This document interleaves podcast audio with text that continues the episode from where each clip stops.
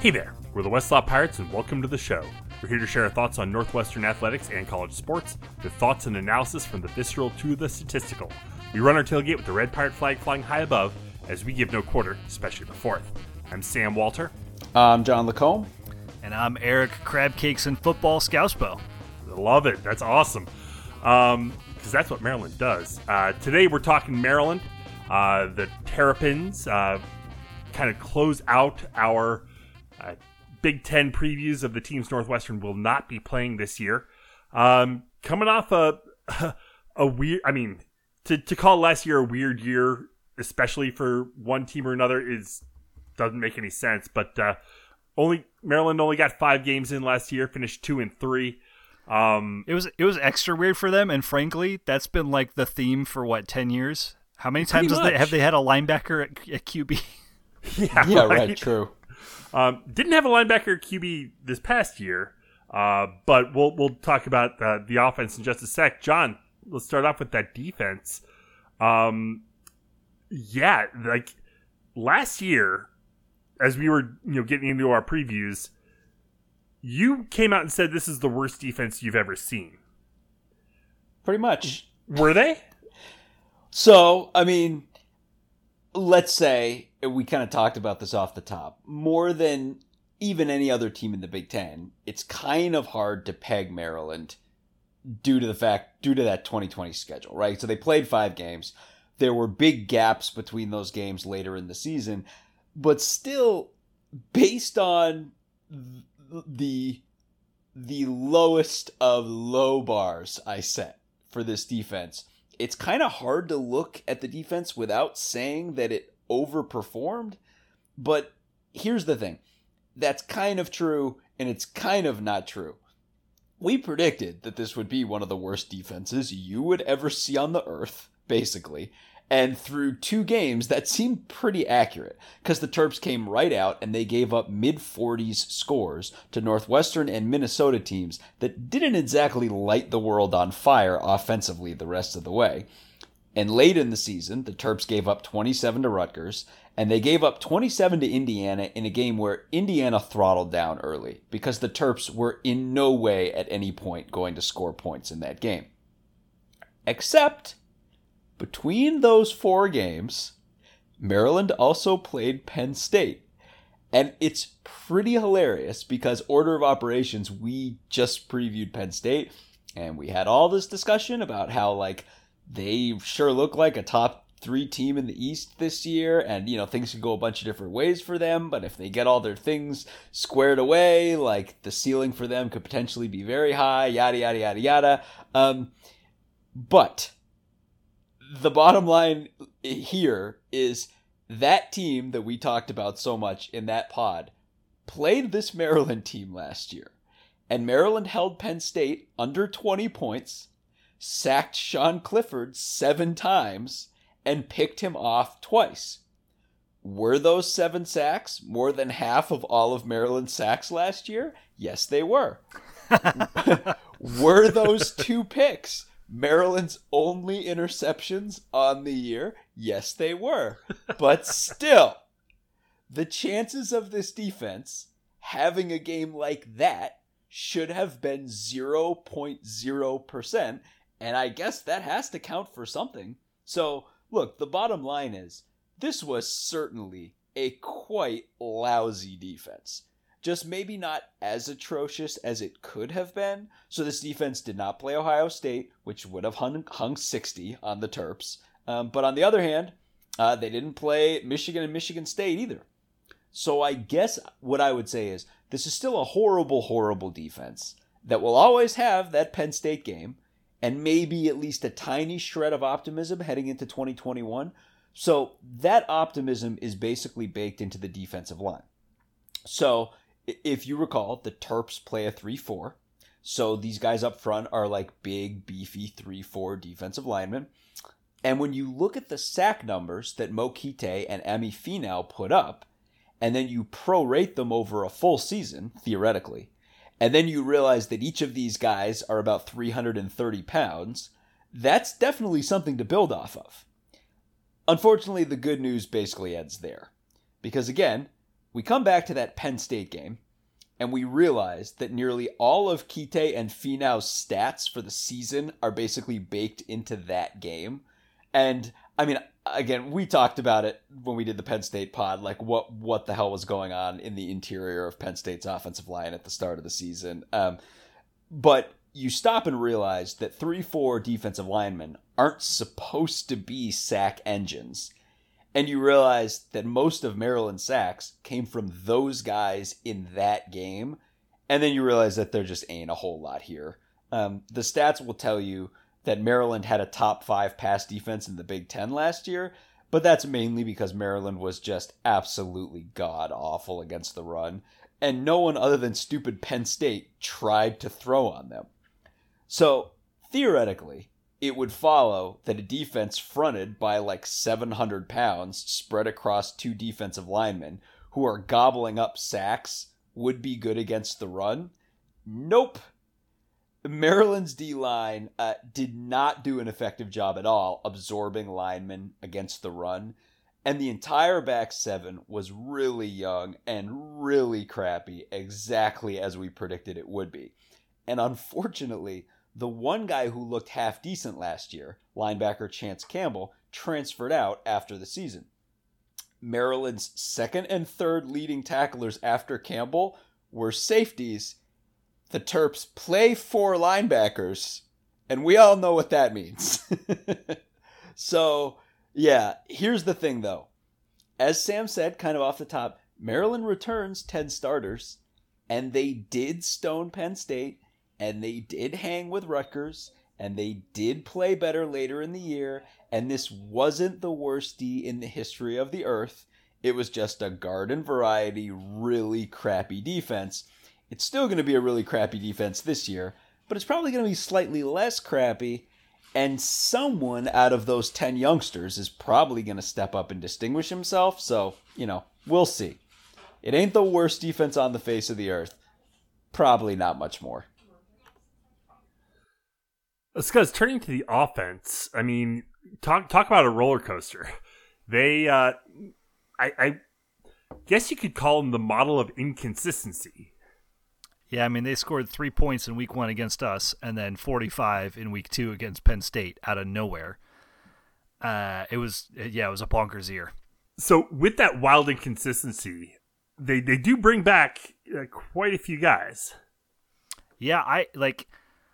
I kind of think the same thing I thought last year about this team this year, and that they have the potential to be kind of terrifying if everything comes together.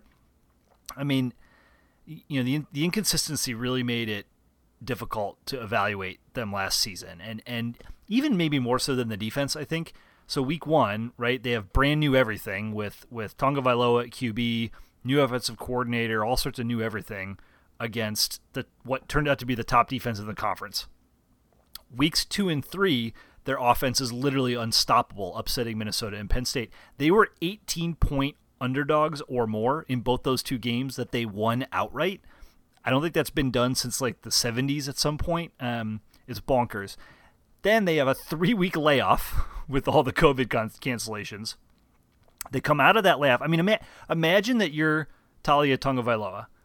You have just started three football games. One went terrible, and then you figured stuff out and were awesome in the next two you sit down on your duff for three weeks, of course it's going to be hard to get back up to speed. So then, like, they're anemic in that loss to IU.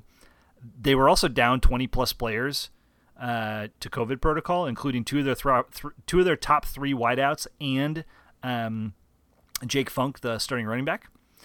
And then Taulia misses the Rutgers game and they lose an OT. So, like, it's damn near impossible to, to evaluate what they did last year and, and pick trends out of it because it's just it's such wild extremes.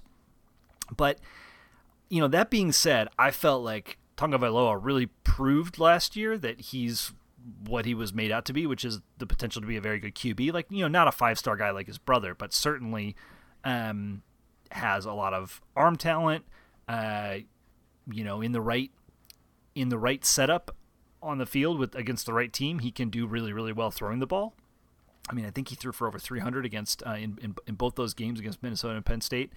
Um, I feel like the key to stopping him is contain. You keep him in the pocket and you and you limit the damage he does on the ground. Then you can force him into bad decisions, and he's not as accurate, you know, in in, in throwing from the pocket. You chase him around, you're effed, uh, and that's you know go go rewatch the Penn State game if you want to see that play out in in uh, live. Now, that being said, it is easier said than done to contain him and, and limit his damage on the ground.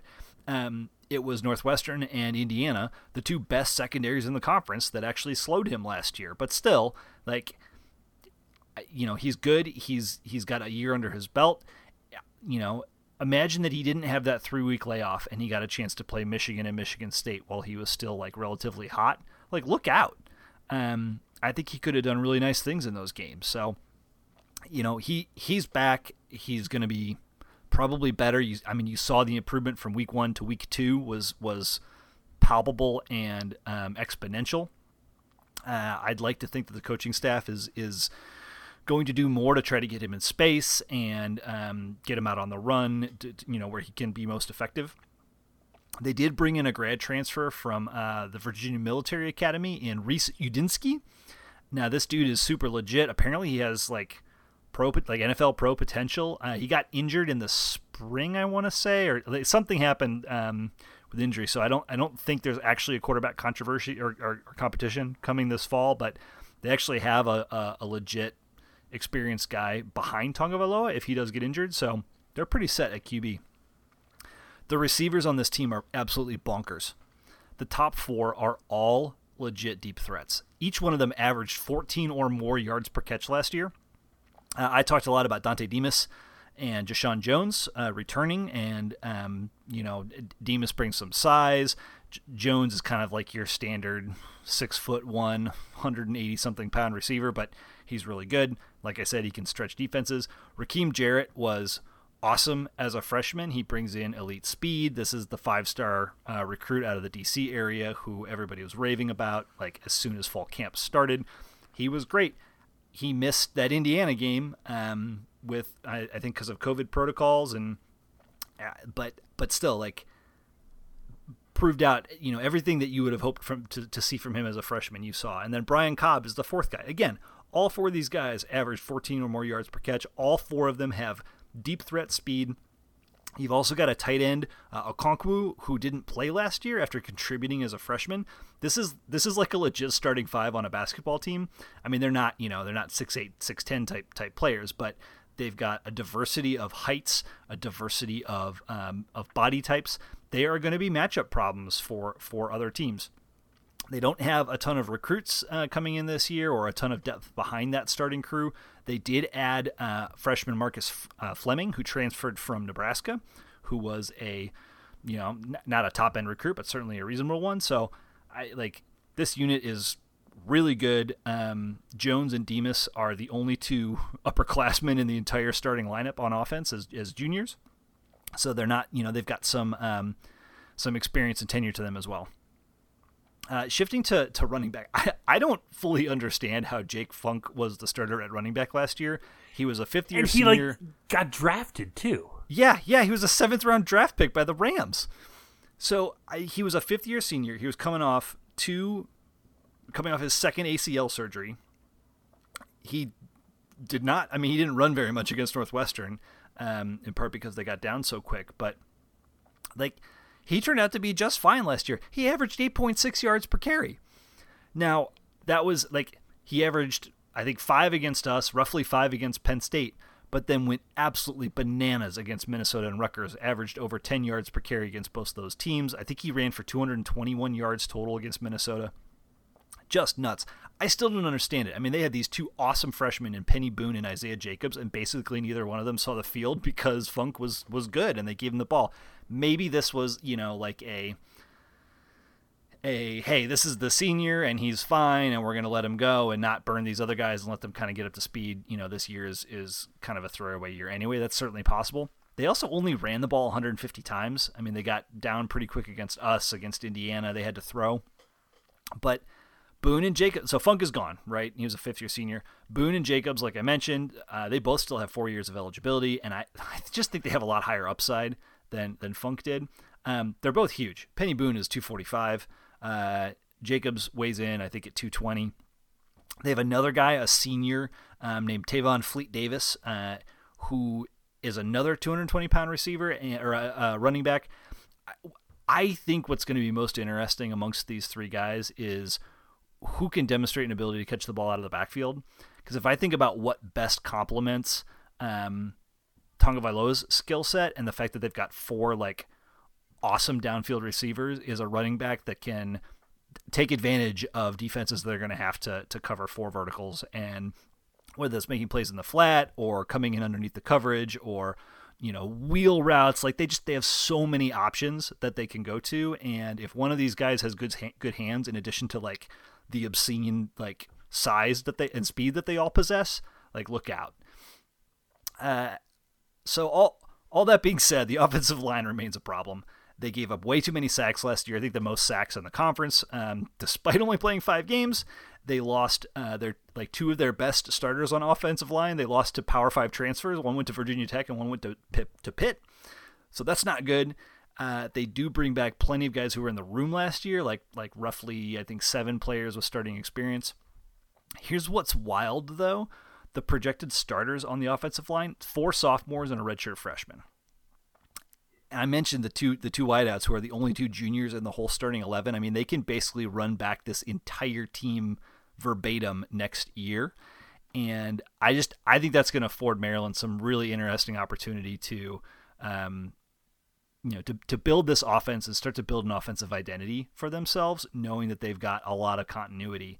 Um, not just next year but the year after assuming assuming guys stay so if they can get they can get people to buy in if they can capture some of the magic that that occurred in that Penn State that Minnesota game if they can keep Tagovailoa healthy and and and keep getting him out of the pocket where he can do his best work they could be a lot of fun to watch in 21 they're going to make a ton of mistakes but my money is that they get somebody fired at another school nice i like that um we'll go through their schedule. Uh, they open up uh, at home against West Virginia, and then Howard. I'm going to refrain from making my annual joke about Howard and how he should bring his friends. I say it every year. It, it never lands, so we'll we'll go ahead and just let that one go. Uh, Friday night at Illinois, then home for Kent State uh, and Iowa. Also on a Friday night, they travel to Ohio State. They get their bye. Then they're at Minnesota, home for Indiana, Penn State, at Michigan State, home for Michigan, and then finish off the season at Rutgers. I mean, it, they're they're not they're not a good team. Here's so here's the thing is like part of me, and and this is something that I think it's important to to factor in when we look at like what happened with them last year.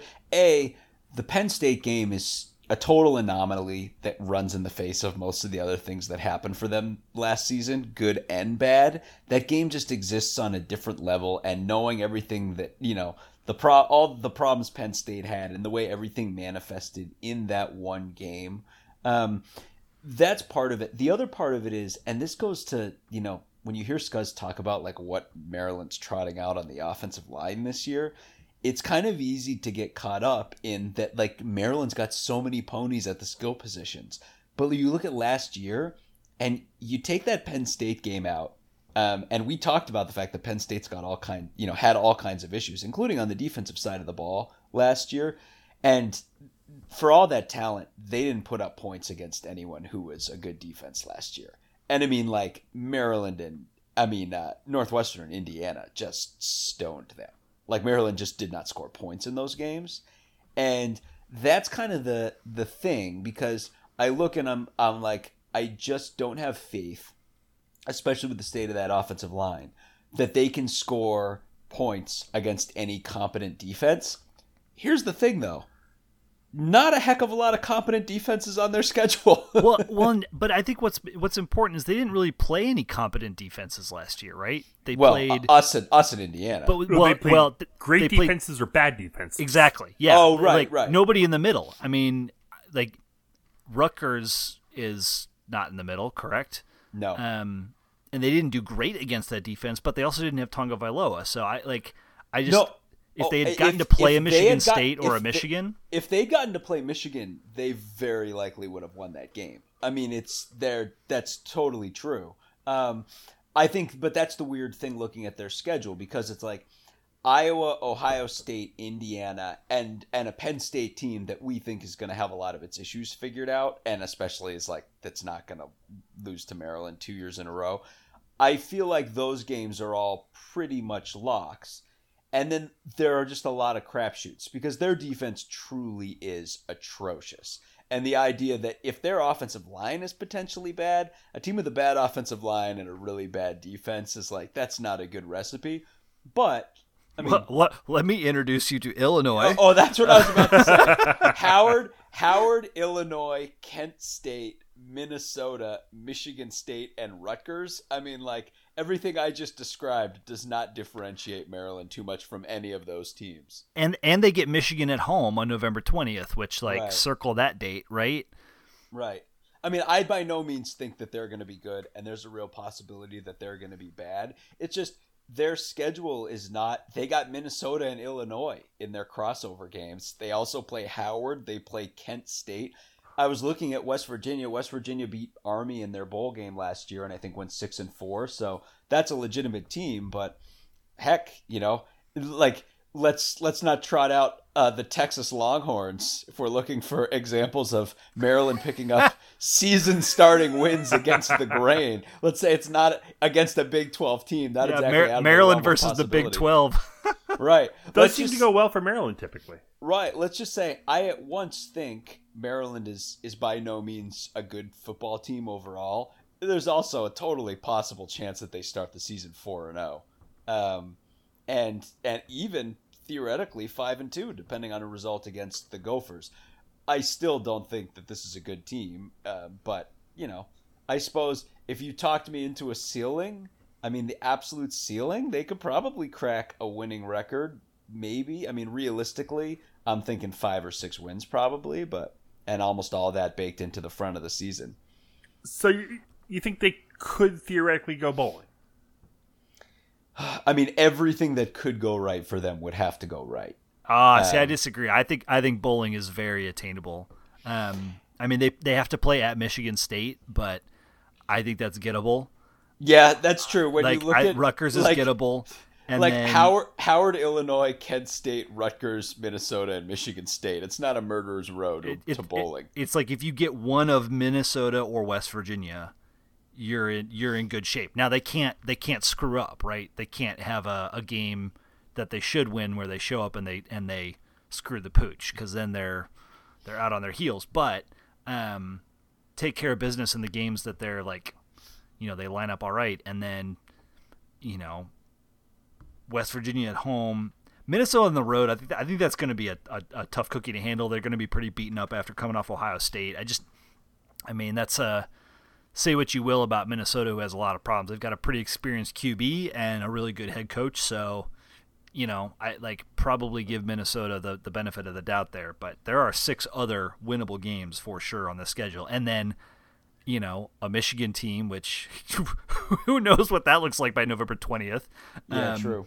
Lick, you know, licking their wounds with with Ohio State on deck. Um, I don't know, like crazier things have happened than James Franklin screwing up a game on the road against a team like Maryland. I, I don't know. I mean, like he almost lost to Akron if the running back just just kneeled down, right?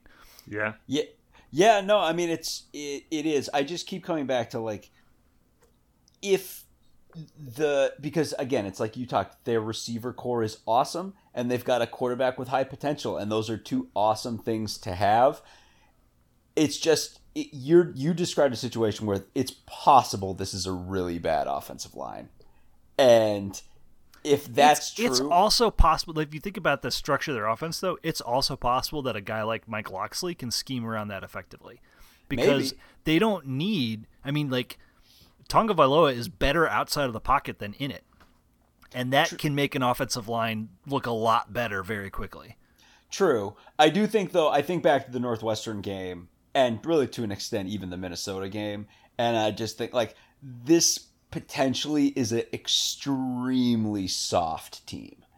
And that's always going to like limit your ceiling because Yeah, they're going to need to fair. play like they're going to like they're looking at giving up 35 points a game, you know, 30 to 35 points a game and they're going to have to win shootout football. I mean like the the Minnesota game last year is kind of like their recipe where Taulia goes off.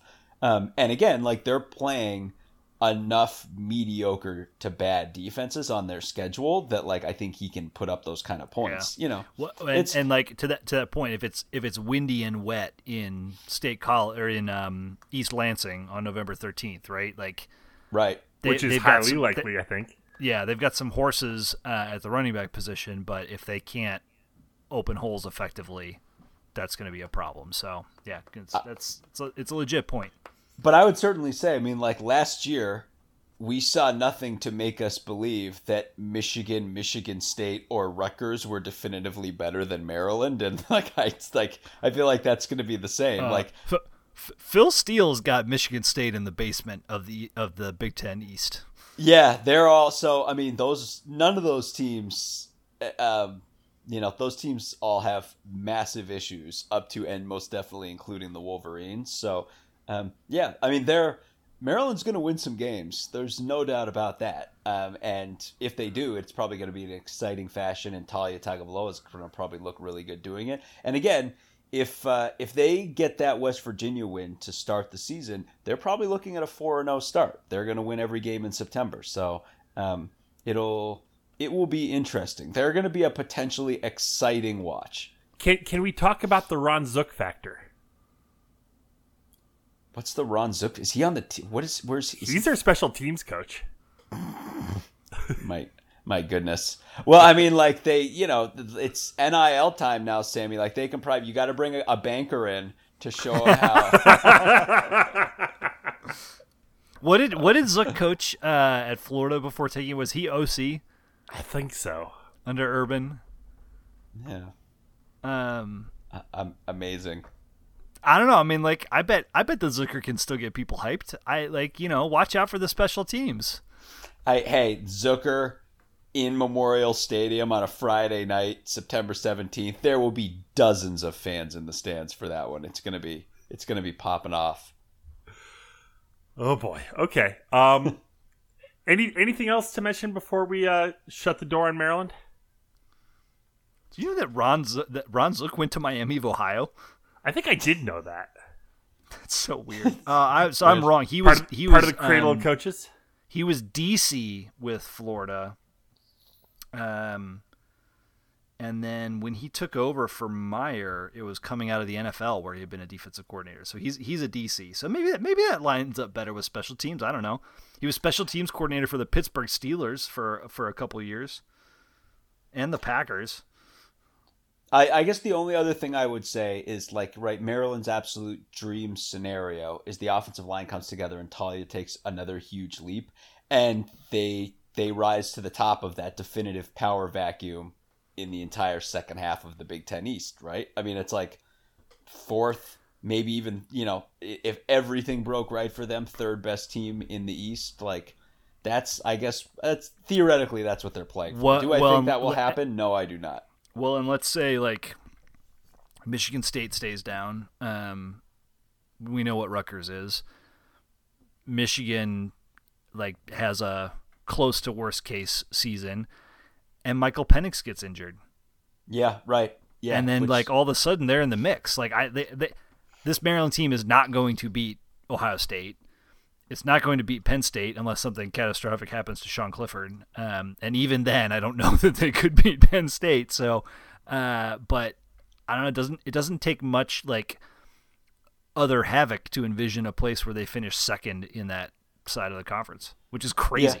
I mean, and if that happens, Taulia's going to be an All Big Ten quarterback for sure. Um, and that that's what it would take to would- happen. He he would have to be, or or um, uh, Udinski. Like like if something happened to him and Udinski took over, like it it that, like there's there's no way that story plays out unless the quarterback for Maryland just completely balls out. right, and and teams that are bad on defense that are particularly weak up front and don't provide pressure, Maryland's scoring on those teams. They got all the ponies. Like they've they Maryland has no shortage of weapons for a team that can't get to the quarterback. Um, so that's the and and there are we've we've previewed some of them. We haven't previewed others, but there are no shortage of teams that have that problem uh, on Maryland's schedule. All right, well, uh, let's go ahead and leave the Terrapins there. Um, they're turtles. Fear the turtle, yo. Fear the turtle. Absolutely. Um, they are slow, so they're not going too far. Uh, they are turtles, after all. Head to our website, westlotpirates.com, where you can leave comments and questions. Find us on Facebook, Twitter, and Instagram at West Lot Pirates. And you can always email the show, westlotpirates at gmail.com. Tune in next time as we give our visceral and statistical views on Northwestern athletics. Look for us in the West Ladder Ryan Field flying the red pirate flag, because we give no quarter, especially the fourth. John Lacombe and Eric Skazbo and Sam Walter. Thanks so much for listening. We'll see you next time.